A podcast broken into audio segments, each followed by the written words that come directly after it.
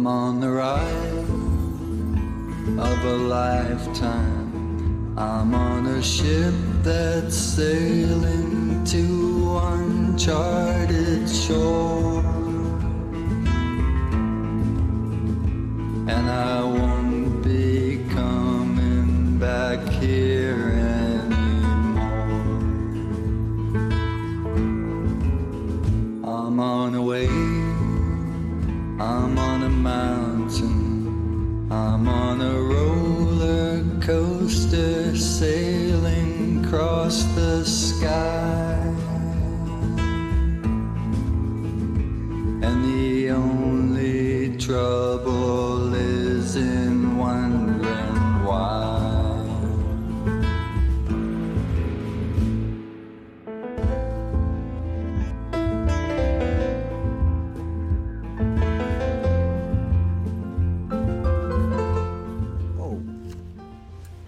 Live from Salt Lake City, Utah, this is Heart of the Matter, where we do all we can to worship God in spirit and in truth. And my notes are out of order. So, starting this whole thing off right, I just noticed it. I'm standing up here for minutes doing nothing. And then I. Wait a second.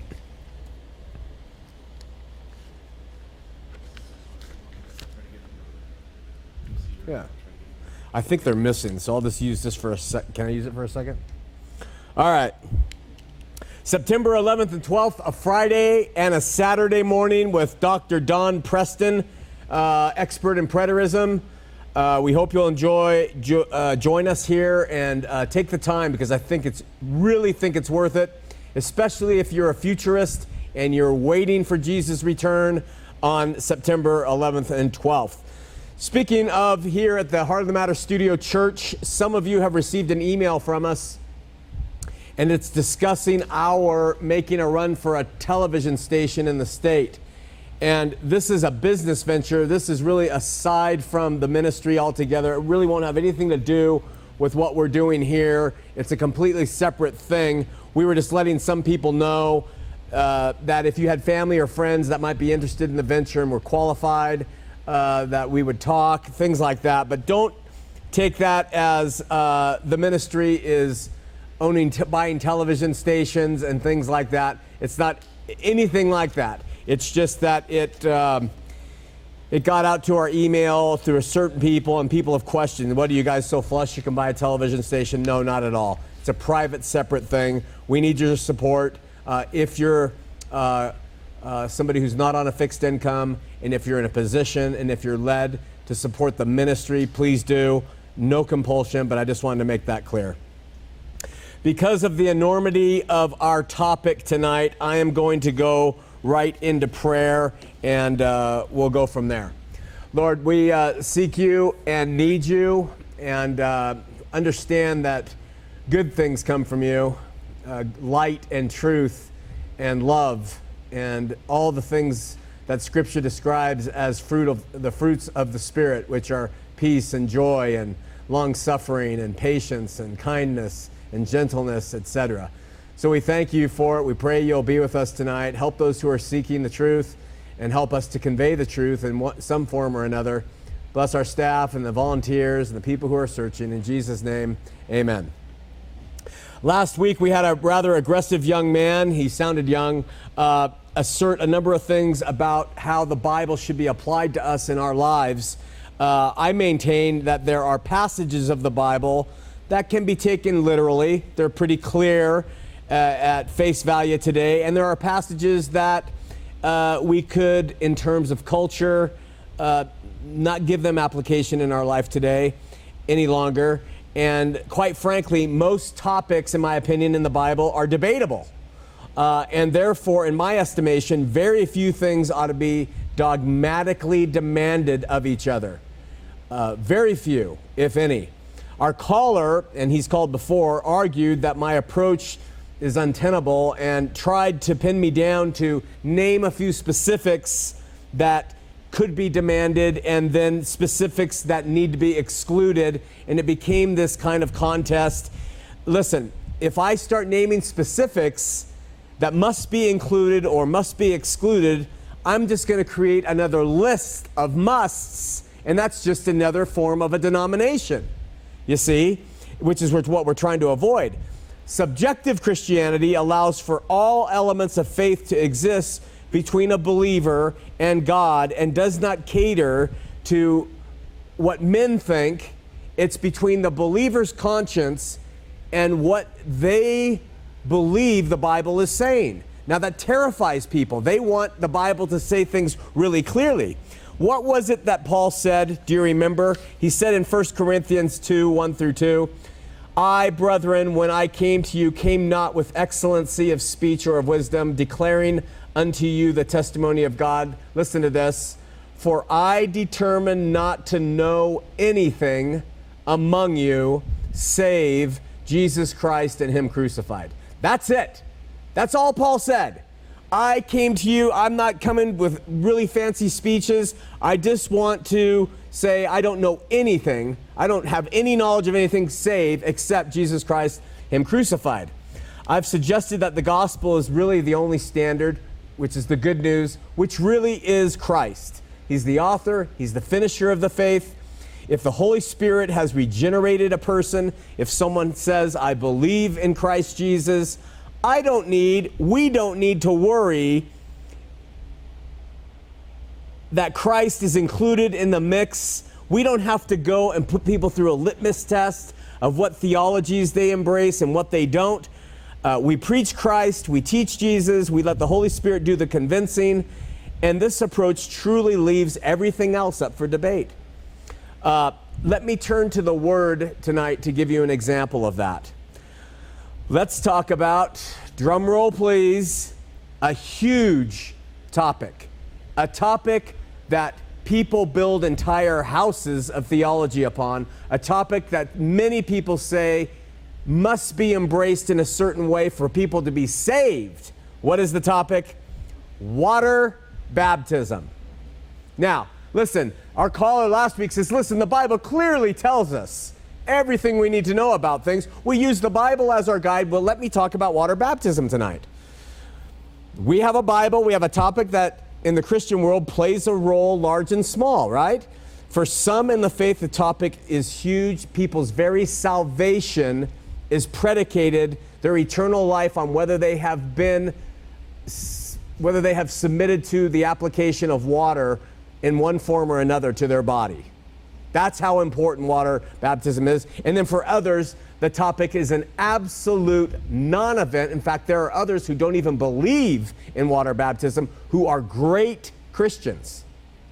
What do you do? Do we make a stand? Do we fight? I mean, on this topic alone, if we had a thousand people watching tonight and they all represented their respective faith, okay, and uh, their doctrines were starting to come out, we would have close to a thousand varied views on what's, what water baptism is, what it means. At least three or four hundred arguments would pop up between people. At least three or four hundred arguments between those thousand viewers would be pointing at each other and saying, no, no, no. Let me, are we talking about baptism of water or of spirit? We're talking about water. If water, who can baptize? I want to know that. And do, can women baptize? And can teenagers baptize? Could a seven year old baptize somebody? Another friend, because of size, probably couldn't do it a grown adult, but could they do someone else? Is that possible? A seven year old who believes? Do we baptize infants? What's the minimum age? Four, six, eight, newborn, 12? Does a profession of faith have to come before baptism? Does water have to be fresh in a baptism, or can it be a stagnant pool of water or a jacuzzi? Can it be in a salty sea? You might think, well, that's a ridiculous uh, question. Wait till we get to the history of baptism before you think that's ridiculous. Should people wear white? Can they be naked? Should they wear a tie? Should women wear a dress, a swimsuit? Is that appropriate? Does a person submit or are they taken down by the baptizer? Are they taken down at all? Do they stand there? Is it pouring? Is it sprinkling? Is it immersion? Are prayers said prior to? Are words uttered? What if a foot comes up? For those of you who've been LDS, you know what that means. And this is just one topic that our caller actually believes the Bible gives a clear, definitive answer to. I think he had the audacity to say that his church is true. If his church is true, then his church has the true understanding of water baptism and what it means. Certainly, the Bible speaks of baptisms, but just as certainly are the uncertainties that are produced in its discussion of them. Uh, the fact that Jesus was baptized is enough for many people to say Jesus was baptized. It was in a river, therefore it had to have been by immersion or submersion. Therefore, we do it. That's just the just it's just that's what the LDS used to say. Look at Jesus as our example. He did it. We do it.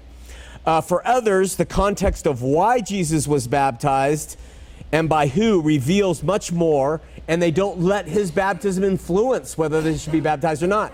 Who's right? At the end of Matthew 28, in what we call the Great Commission, we read Jesus say, Go ye therefore, teach all nations, baptizing them in the name of the Father and of the Son and of the Holy Ghost. There it is, people will scream. While ignoring Jesus said this to his apostles, he didn't say it to you and I and to the world. He told his apostles this, okay?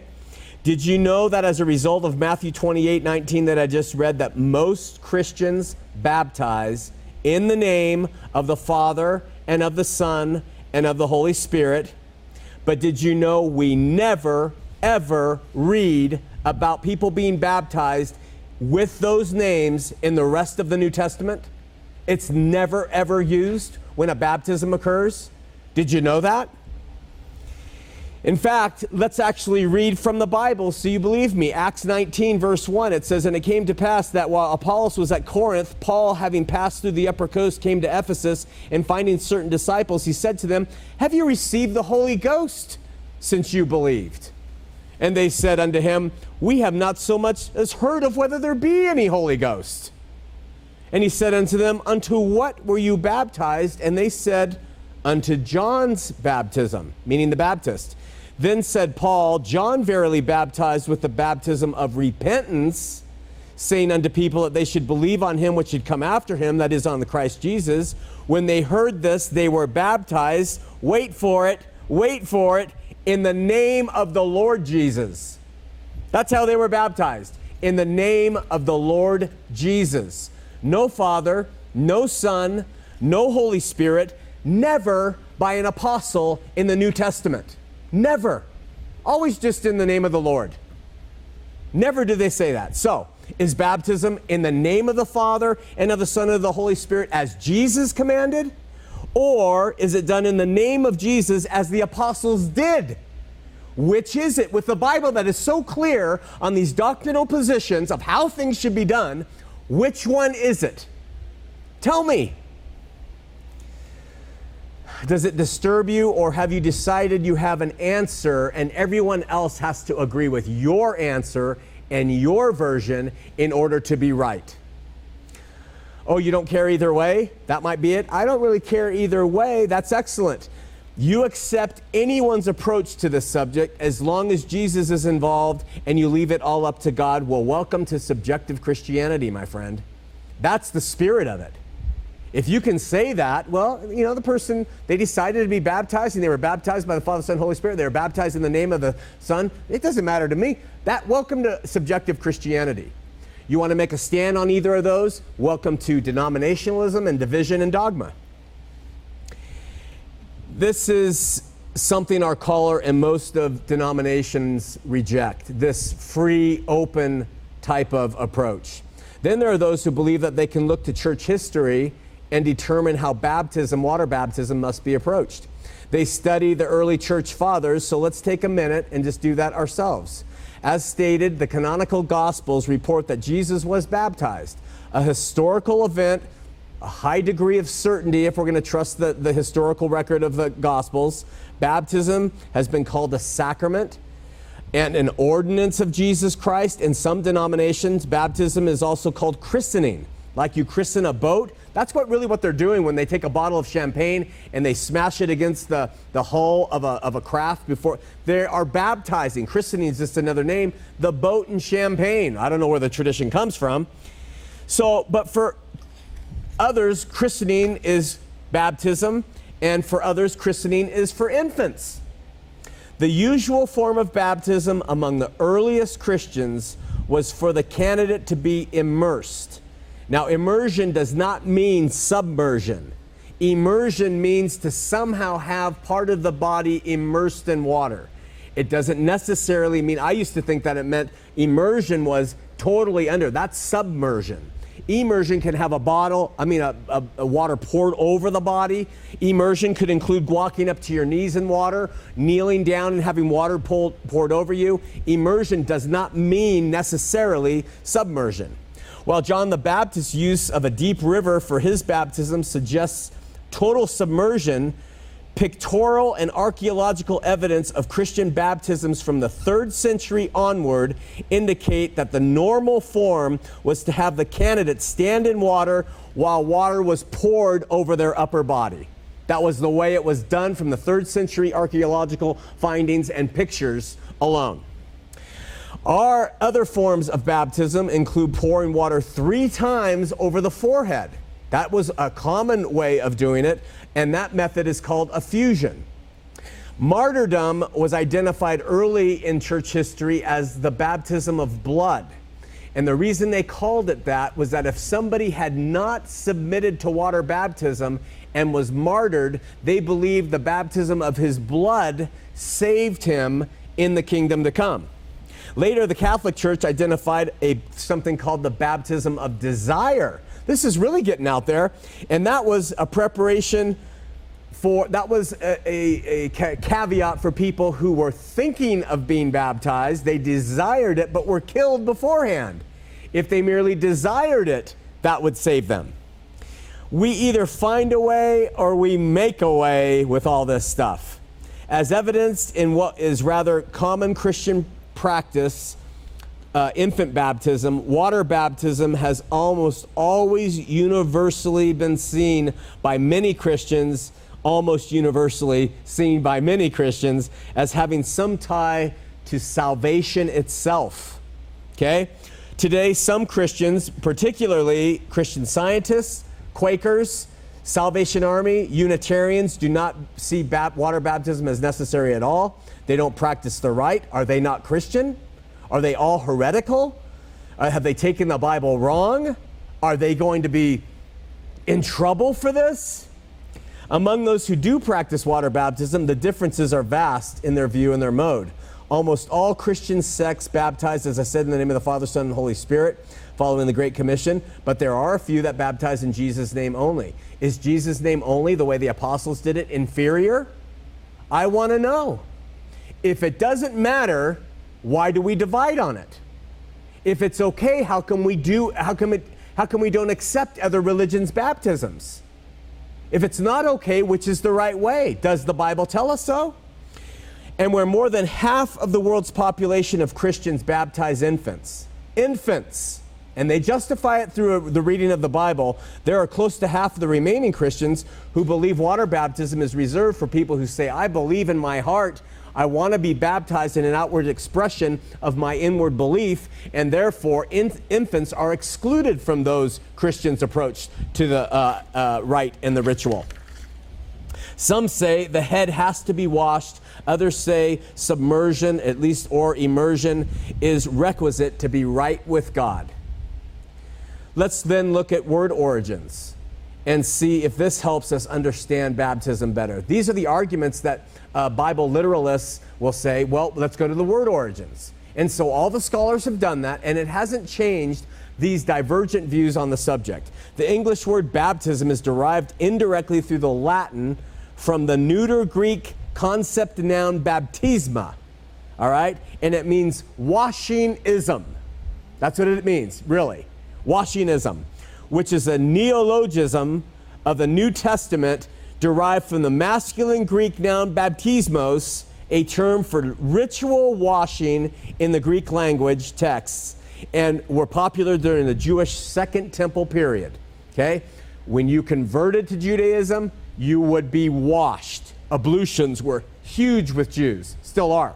And so this water washing that the Jews used to convert to Judaism and to go into the temple and to wash away sin and the symbolism of that carried forward into the Christian world.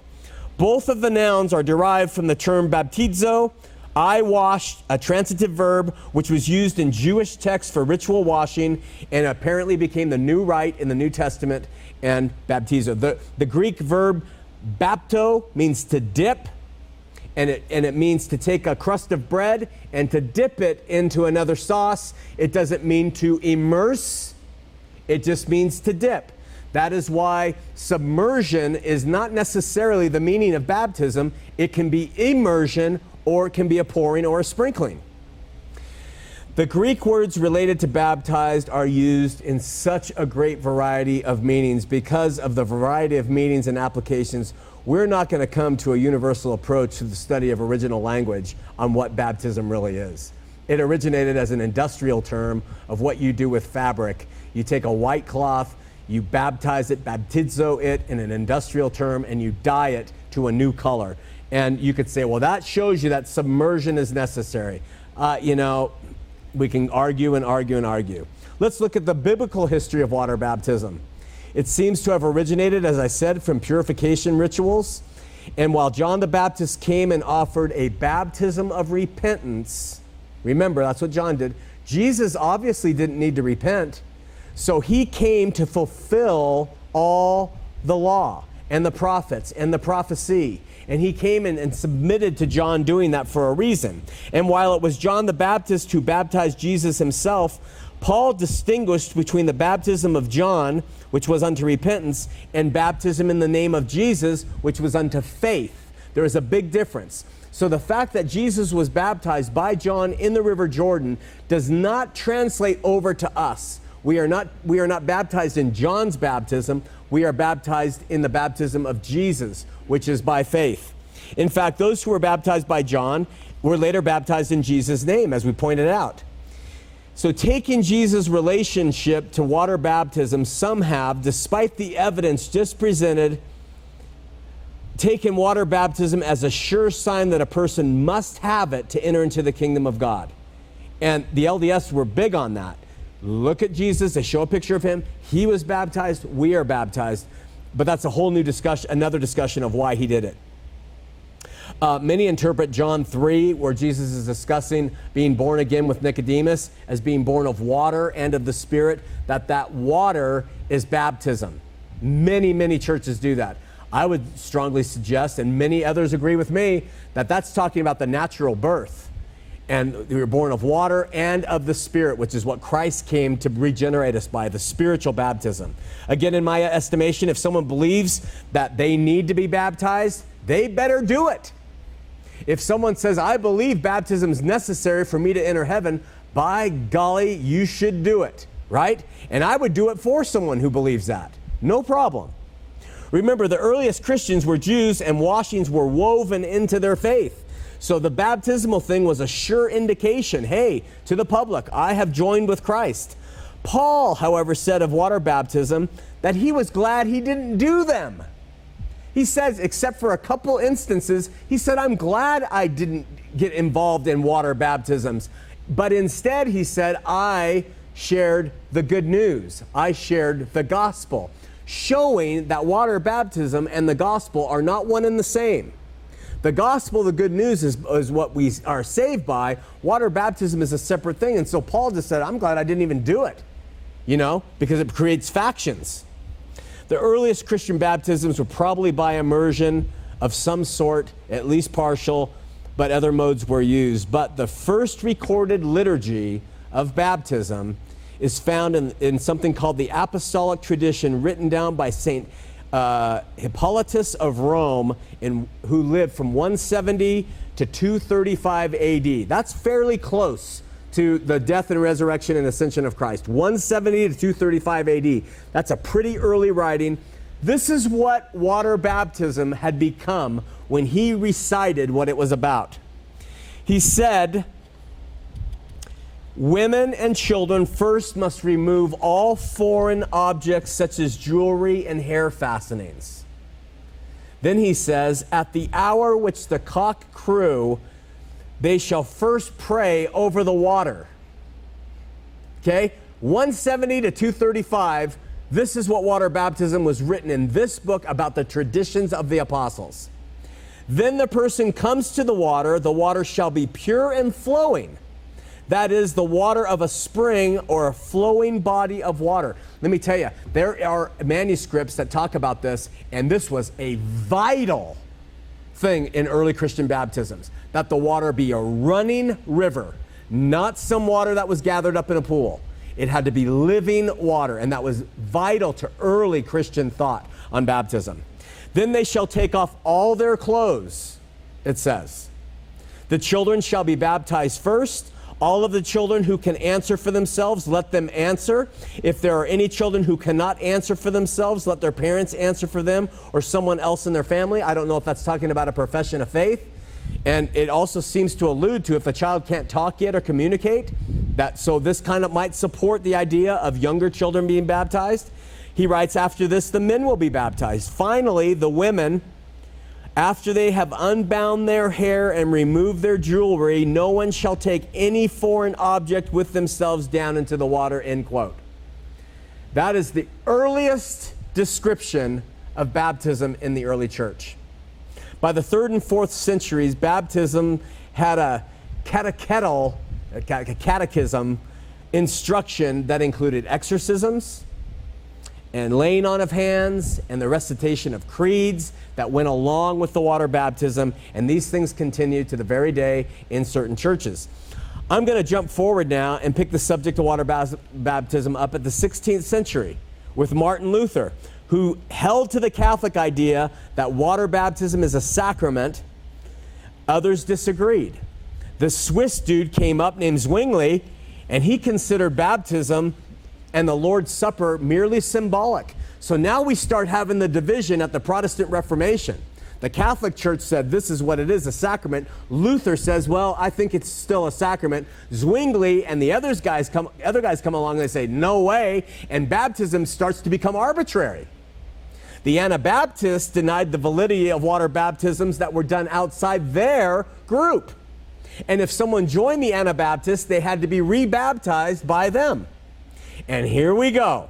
And from here, every opinion and approach under the sun bloomed as sola scriptura took hold of the hearts of some believers, and hundreds of opinions spouted out about how water baptism should go down. Of course, the diversity of opinions on the subject led to restorationist groups. Alexander Campbell pops up. He says, Listen, I'm the Church of Christ, and we're going to do it the way it was back in the old day. A few other people popped up then, too. Joseph Smith being one of them, and said, We're going to restore the church back to the way it should be, including how baptism is done. And on and on and on. Jehovah's Witnesses, many restoration groups popping up at that time saying, Okay, we're going to bring some order to this. This is how it needs to be done. Now, listen. I'm aware of the various interpretations and opinions floating around on the subject. I fully understand being buried with Christ, rising to new life as, as a symbol of uh, that is played out through submersion. I fully understand outward evidences of inward faith from people being baptized. I've witnessed firsthand the great meaning of the rite of water baptism and blessing it is in our lives that God gives us. I think it's part, it's a wonderful thing. But what I think and what I think I know is not relevant in this subject. And, and, or, it, Because what I think and what I think I know and what I teach and say is in opposition to other good believers who teach differently and suggest otherwise, including the idea that water baptism actually regenerates a person and makes them born again. Wherein lies the truth? Our caller claims we just keep on with the approach that we've gone with we just keep looking at the same book and we just keep saying it gives us all of our answers and there's commonality in the answers and we're just deluding ourselves and all we're doing is we're kind of contributing to our ultimate demise. Continued factions, continued restorations, instead of just taking the approach of we're not going to get the truth out of this. I mean, the liturgy of baptisms for the Catholics, Eastern Orthodox, Lutheran, Anglican, Methodist makes clear reference that baptism is not just symbolic burial, but they all say supernatural transformation occurs when someone is put in the water and brought back out, and that is mandatory to enter into heaven. They tie it into Noah's Ark and the children of Israel escaping uh, the, uh, uh, uh Moses and the Red Sea parting. Catholics believe that baptism is necessary for the cleansing of the taint of original sin. You have to have it to get rid of the original stain on us. And for that reason, infant baptism is a common practice with Catholics. The Eastern churches, Eastern Orthodox, Oriental Orthodoxy, baptize infants. Anglicans believe that baptism enters you into the church. Mormons believe you have to be baptized to become a member of the church. I'm hearing more and more of other churches saying you need to be baptized by us to become a member with us all those members of these different groups is nothing but factioning. According to evidence which can be traced back to at least 200 years after Christ, right around that area, godparents or sponsors were always present at a baptism and they would vow, I will ensure that the person being baptized will uphold to their Christian tenets and standards. That was just part of the whole deal. Uh, Baptists baptize in the name of the Trinity, Father, Son, Holy Spirit. And they do not believe that baptism is necessary for salvation, but rather an act of Christian obedience. Full gospel charismatic churches like Oneness Pentecostals baptize only in the name of Jesus Christ, justifying this by Peter's preaching baptism in the name of Jesus in Acts 2:38.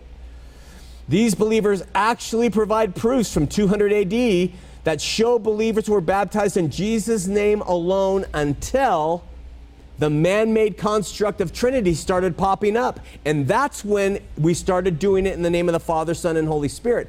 And if you want to challenge that, look at the history of the, of the Great Commission and look to see about the evidence of Father, Son, and Holy Spirit being included in the manuscript of the Great Commission. It is believed by many, it was added by Trinitarians so that we would start doing things in the Trinitarian name and keep peace and order among ourselves. I'm going to skip on. There's another graphic, uh, Merle, skip it. Uh, I'm going to go to one last thing and then we'll go to the phones. We have Chuck in British Columbia. We have David in Salt Lake City. Let me just summarize it this way Immersion only, Vineyard, LDS, Community of Christ, Eastern Orthodox, United Church of God, the Brethren Church, Calvary Chapels, Christ, Christadelphians, Church of Christ, Grace Communion, all believe in immersion only. That means some sort of immersion into the water. Submersion, complete and total. Baptist, EV free, Jehovah's Witnesses. Uh, uh, oh, excuse me, LDS are also submersion. Oneness Pentecostals, Seventh day Adventists, complete submersion. Churches that will accept submersion, immersion, sprinkling, or pouring. General uh, Reformed, African Methodist, Disciples of Christ, the Anabaptists, Anglicans, Roman Catholic, Lutherans, Methodists, Moravians, and Nazarenes. Uh, uh, and then that includes the United Church of Christ. So all of those believers in the millions flowing in and out of those in different institutions all accept a different baptism. Infants, Methodists, Anglicans, Eastern Orthodox, Lutherans, Moravians, Nazarenes, Presbyterians, Catholics, United Church of Christ. Are they wrong? Are they right? Is it from the Bible? How come not everybody does, if it is or if it isn't? Ask yourself these questions. Water baptism, does it regenerate the soul of a person? Is it required for someone to be born again? Meaning it's not the spirit, it's this water application. Methodists, contingently. Anglicans, Brethren, Christadelphians, the LDS, Community of Christ churches, Disciples of Christ, Eastern Orthodox, Foursquare, Grace Communion, Lutherans, Nazarenes, Moravians, Oneness Pentecostals, Roman Catholic, Vineyards. This is a huge subject as to whether someone is regenerated by water uh, or not. We have people who go ape bonkers when they say Sean questions the Trinity, and we have a whole house of different churches that say you must be baptized by H2O in order to be changed in your heart and be acceptable to God. This and, and the whole point, get back to the whole point, my friends. And what is it? The whole point is we're never ever going to agree. So what do we do in the face of all this? Before we open up the phone lines, and that's 801 590 8413, 801 590 8413, let me appeal to the subjective idea of baptism. Those who seek baptism provide it. Those who reject baptism don't provide it. Those who want immersion, immerse them. Those who want submersion, submerse, sprinkling, pouring, living water, pool waters.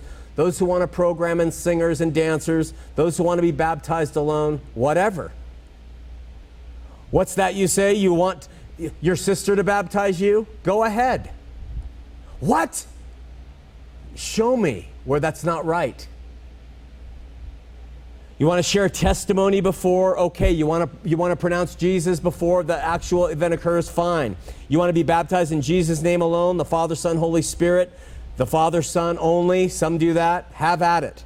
You mean it's up to me? Comes the question. Yes, it's up to you. But why? Because it's your faith and your walk between you and God that matters. What you want in relationship to Him is what matters. How you you don't need us to tell you what you have to do. You need to read the word, you need to understand it, and you need to see how you want it to apply. Does it matter, you know, how I do my baptism? Comes the final question. What matters is why you are doing a baptism. That's what matters. All the other stuff is getting back to legalisms that will destroy you. It's because I believe in Jesus Christ. Well, that's enough, for, should be enough for all of us. Someone says, I believe, be baptized. How do you want to do it? How come we can't start doing that together as a body of believers and get rid of these denominational stances that only divide. Okay, before we uh, go to the phone lines, and we're going to go to David in Salt Lake, Chuck in British Columbia, let's take a look at this.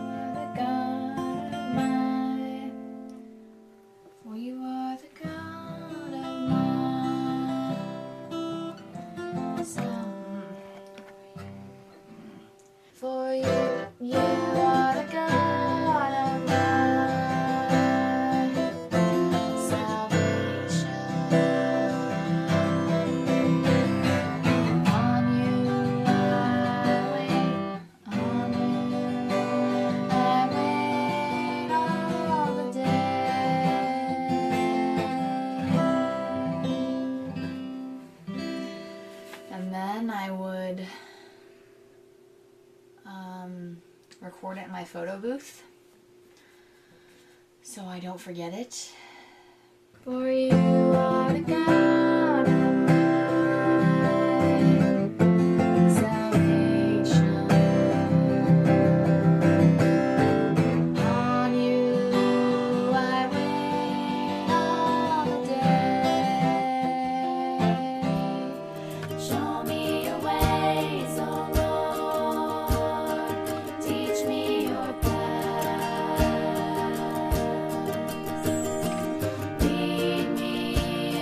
All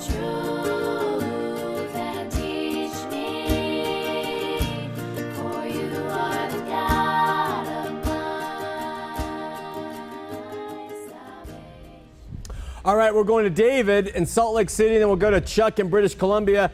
David, you're on Heart of the Matter. Hey, Sean, I just wanted to David? Hey, Sean. David? Sean. Hey. You hear me?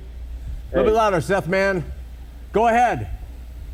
Hey, I just wanted to ask you about subjective Christianity. Yeah. Is it true that Christianity is subjective? I think so. Completely. Isn't that an up? Isn't that an objective statement? You even followed it up by completely, so it's non-subjective. Well, I guess my, my description of it is objective, and there are some objective things about Christianity. I think that the, the that God is God is and God is love and God is truth. They're objective things, and we don't alter that. But I think our response to God's reaching and leaning and our understanding of the Scripture is subjective. Okay, you made a couple of truth claims at the beginning there. God is, God is love. Yeah. How do you know that? What's that? How do you know that? I, I. I do you don't know it in the epistemological sense, but I read it in the word I trust. And, and because it is described in that and it seems to be indisputable, I consider it an objective truth. Now, that's a subjective response. There are others who would say, well, I'm not sure. I, I- for instance, there's people who believe in open theism, they don't think God knows everything. And so, if he doesn't know everything, how could he be true? He's still learning. So, and do I believe them as my brother? If they accept Christ, I do. So, I am not trying to impose the, the objective truths of Christianity onto anybody. I just see those things as pretty, ob- pretty objectively uh, driven, and we receive them that way. But you don't have to. I think everybody is open and free to. Go ahead. Your, your, your position is self-refuting. You keep making objective statements, and then you say you don't know anything. That's not true. You do know things. Okay, maybe I'm not articulating this well enough for you, David.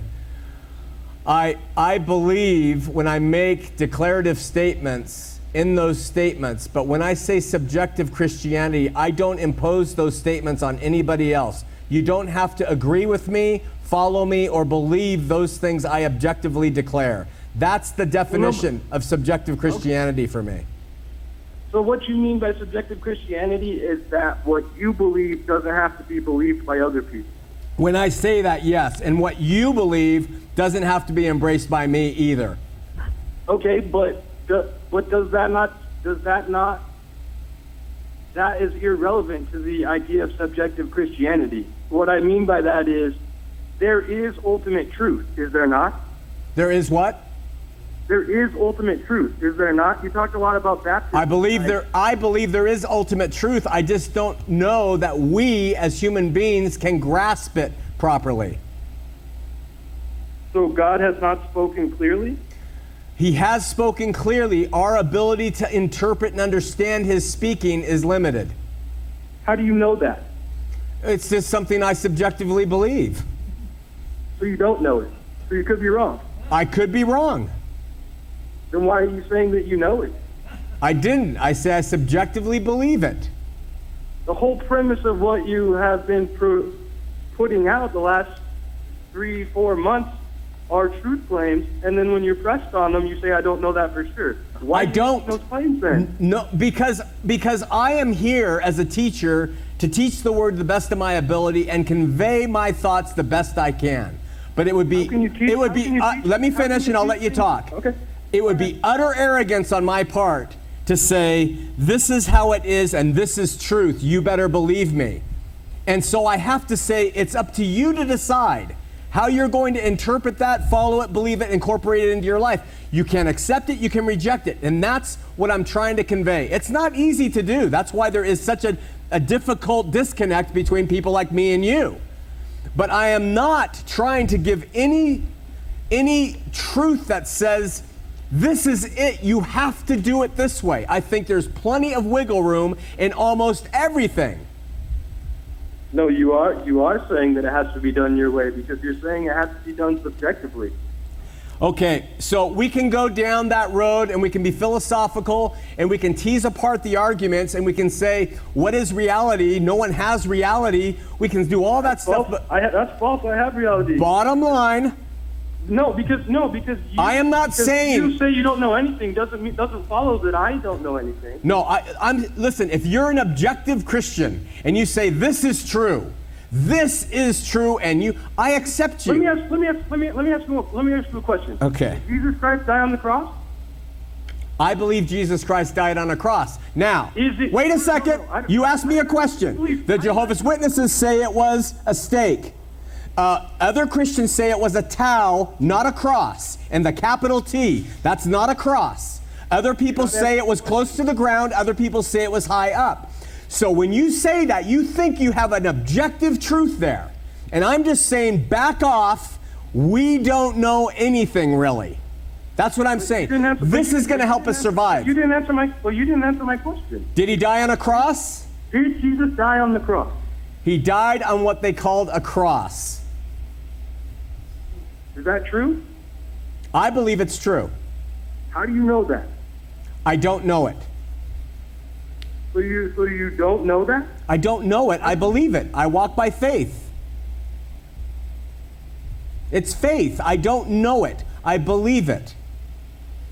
So you don't know that Jesus died on the cross? No, neither do you. Of course I do. God has revealed it to me. Okay, well, now we enter into uh,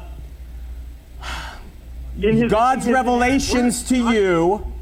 And then we have other people who say God has given them revelations. And so, what do we say to all that, David? I say, okay. I'm not, I'm not, but I'm not. But you, here's the thing: is you're Okay. bringing up when I asked you a direct question, you brought up Jehovah's Witnesses, high, low. Now you're bringing up other people. I'm saying I know it. Are you saying I don't know it? No, I'm saying you have the right to say you know it. Do I know it, or do I not know it? I don't I'm not in the position to judge that. Only God can. You understand what I'm saying? No, no, I don't understand. David, you're telling me you know he died on what we call a cross. I'm saying I believe that. You say you know it, I say I believe it. Okay, you know it. That's great. How can I judge that? I don't know what you know. I have no idea. You could be just be arguing right now and you really don't know. You just believe.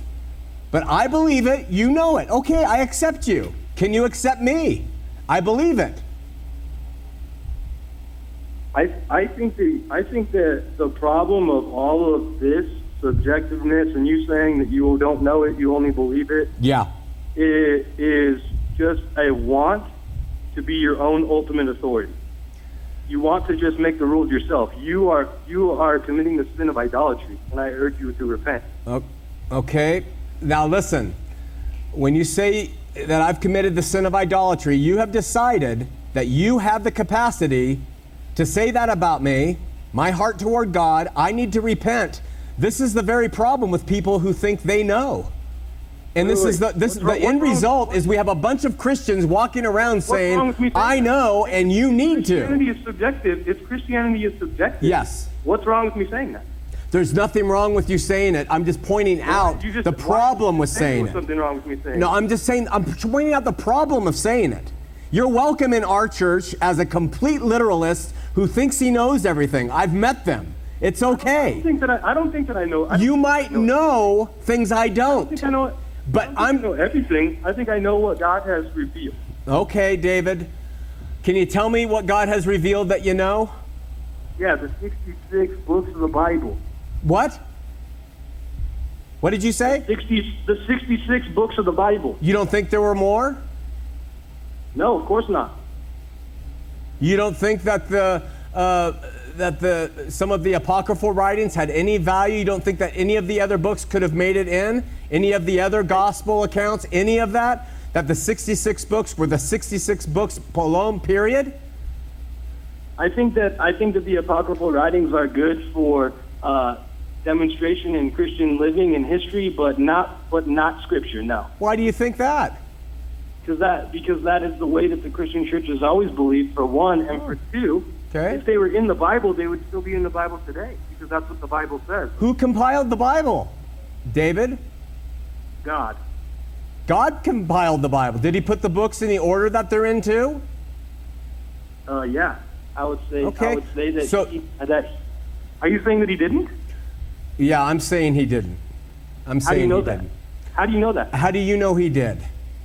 Is it true? Is it true that he didn't compile the Bible? How do you know he did? I'm asking you if that's true. You're making truth claims. Tell me how you know that he didn't. How do you know he did? Well, I'm not. I'm not the one who says I don't know anything. So I don't have to. I don't I think that there's enough evidence that there are other books that are valuable In fact, the Catholic Church has a whole bunch of other books that are included in their Bible. Luther had a whole bunch of other books that were included in his Bible, the father of the Reformation that you follow. I mean, you are just oh, I you are just Luther. Hold on, Wha- hold on. You're- Okay, you're- you're David, this is the problem. You and I are illustrating the problem perfectly. You and I right now. Is that I don't give a rat's You- listen. want- uh, you wanna- no. David, I don't care what you think or believe. I welcome you to believe what you want. I accept you in that. And you're going to have to try to accept that I accept you in your dogmatic way and I accept somebody who is not. It's Jesus, Christ Jesus alone. That's it. That's it. Jesus is Jesus is Jesus a man or is Jesus God? It's Jesus.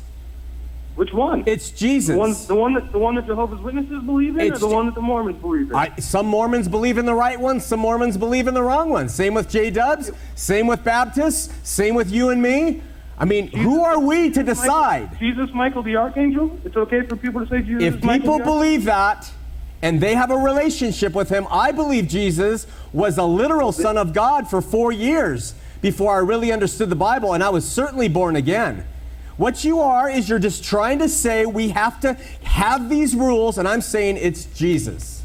That's it. I'm not saying I'm not saying anything for rules. I'm just saying I'm just demonstrating that you are up spouting facts and truth claims, and then you're saying, but nothing is actually true. There is no ultimate truth. Believe whatever Uh, you want. okay, I have You're never said that. Objective claims.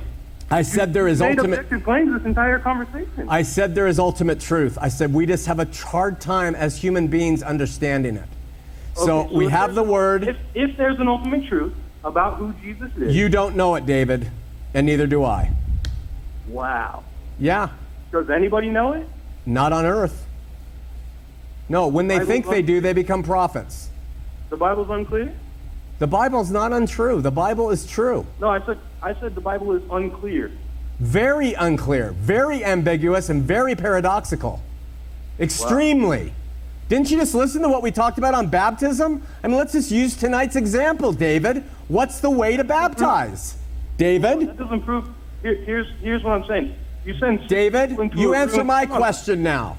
David, what's the proper way to baptize? Are you gonna let me answer you? Okay, You send six. You send six people into a room to do a research study on baptism. okay. Six people come. Six people come back with the Bible in hand and give you six different answers. That doesn't prove that the Bible's unclear. It proves that man is fully depraved. I agree with that. I've said that twice now. Man has the problem, not the Bible, not the Spirit, not God. Okay, so so it is possible for people to read the Bible and know what it says. Okay, who? Anyone. Okay, then why all the difference of opinions from people who love the Lord?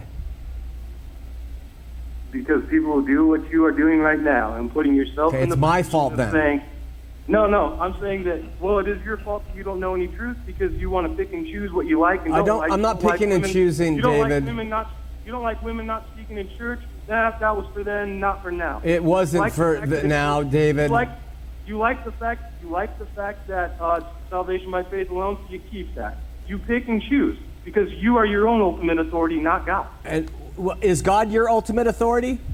You better believe it. Really? And how do I? So then I would have to suggest, talking to you, David, that you have everything down right. Right? I don't. I don't have everything down right. Okay, neither do I. I'm just saying I don't have anything down right, and neither do you.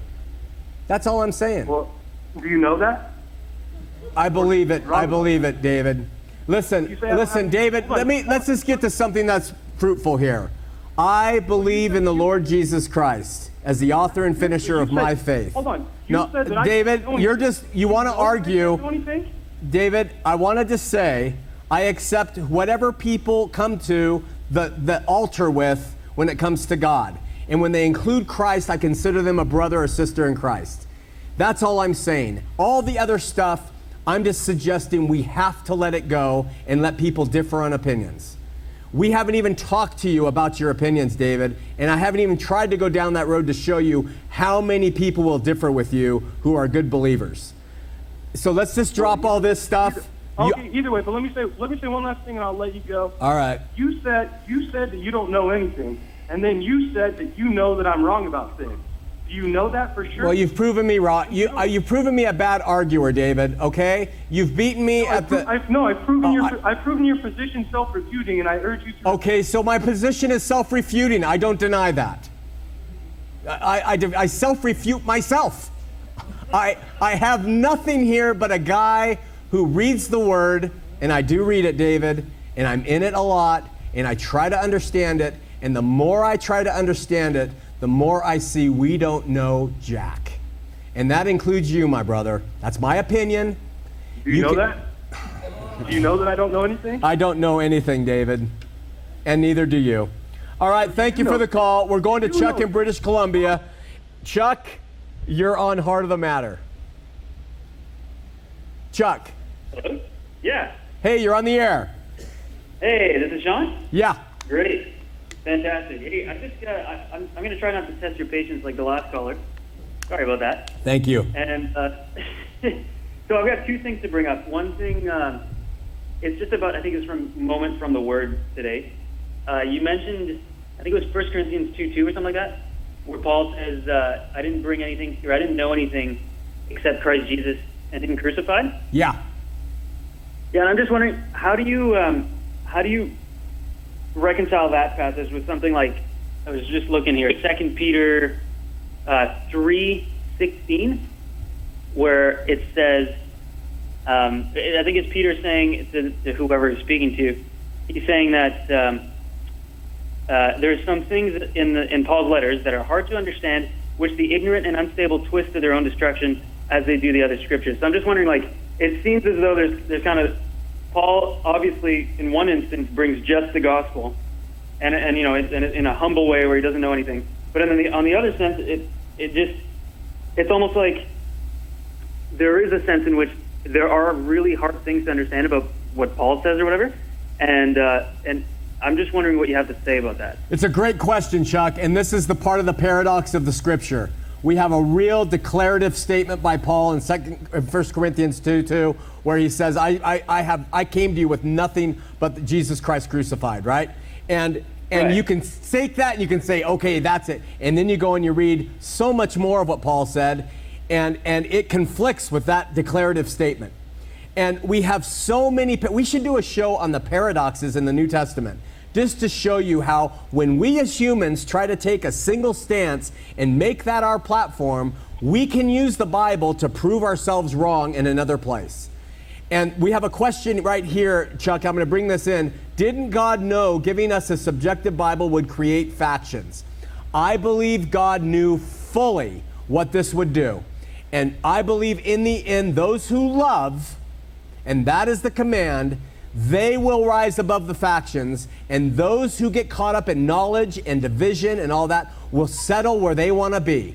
And I believe that's God's reason for making it so difficult for us to come to a consensus about. Okay, that's cool. And, then- and then my second thing has to do with baptism. Yeah. Um, and uh, I, I was I remember talking to a guy, and I think the Salvation Army is pretty similar. I quote me if I'm or tell me if I'm wrong, but I think they don't do the Lord's Supper and baptism, right? I think Yeah. there's there's some denominations out there who don't they don't not only do do they disagree on the method, but they actually don't even do baptism. Yeah. And uh, I'm just wondering, like for me, I, I, I think I totally agree with you on on you know methods. I don't care about sprinkling, immersion, all that stuff. I think, um, but I would draw the line on uh, doing it. Period. And and I think obviously there's exceptions. You know, if a guy's you know an inmate in a maximum security prison, he's there. Um, he's not going to be able to follow certain commands like preach the gospel. He's in there by himself. So in the same way, I don't think he can take communion or get baptized. But I think if if you have the chance, wouldn't it be kind of like an obvious to get baptized? Well, in response to you, I agree with you personally about baptism, and I, I welcome it and encourage it with anybody. However, the Quakers, they did not believe in water baptism. And I believe that there were many Quakers who were devout to God and Christ. And so, what do we do with that? I, I, I, we are saved by faith, in my opinion. We are not saved by water. And so, if a Quaker was sitting in my congregation and raised his hand and said, You're holding baptisms, I don't agree with that, I said, I welcome you. That's okay. He's going to go to God alone. He's going to say, I didn't believe in water baptism, and he will answer for that. But the Holy Spirit is working on that Quaker, and the Holy Spirit is working on me and everybody else in the same way. We have to be able to choose for ourselves what we're going to embrace and what we're not. Oh yeah, that's fair enough. Yeah, Okay. so you would say you would say like not getting baptized might be something you have to answer to in the sense that it could be wrong, disregard the command, but it's not anything to do with salvation. Not. And, uh, Everything that we're choosing could be wrong. Everything that we are choosing could be right. The question is, are we being led by love? Are we being led by the Spirit? And we will be held accountable for that before God as individuals, not as groups. And so, if it's that subjective that we all die alone and face God alone, I cannot believe that embracing a corporate mentality is going to have any merit with Him. He's going to say, Sean, my spirit was on you. I was calling you to do this, and you ignored that. And so I really believe that that's, that's what I'm trying to get across with this approach. But I really appreciate your, your questions because they're good and they make us think. Cool. Awesome. Well, thanks a lot. I appreciate it. Thanks, Chuck. Take care. God bless. God bless you. Listen, don't want division. I, I know that um, that David, he was he he had a, a thing with me, and he probably would give it up after we talked long enough, and, because we are steeped in these traditions. We are steeped in I'm right, you're wrong, us versus them. It helps us feel secure. And there's nothing like pulling the rug out from yourself or from others to make them feel unstable. But that's when we cry out to God. And that's when we search His Word and we err on the side of love for people who differ with us, not on the side of division. That's the whole point of this. It is not whether uh, I'm right or I'm wrong or you're right or you're wrong. It's do we err on the side of love? We'll see you next week here on Heart of the Matter.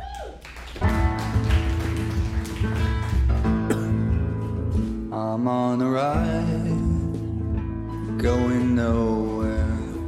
I am an existential cowboy on the wind. And I won't be coming out, I'm going in. This man's awake. A storm's arising, the dawn's awaiting till a hundred monkeys know. And I can feel the start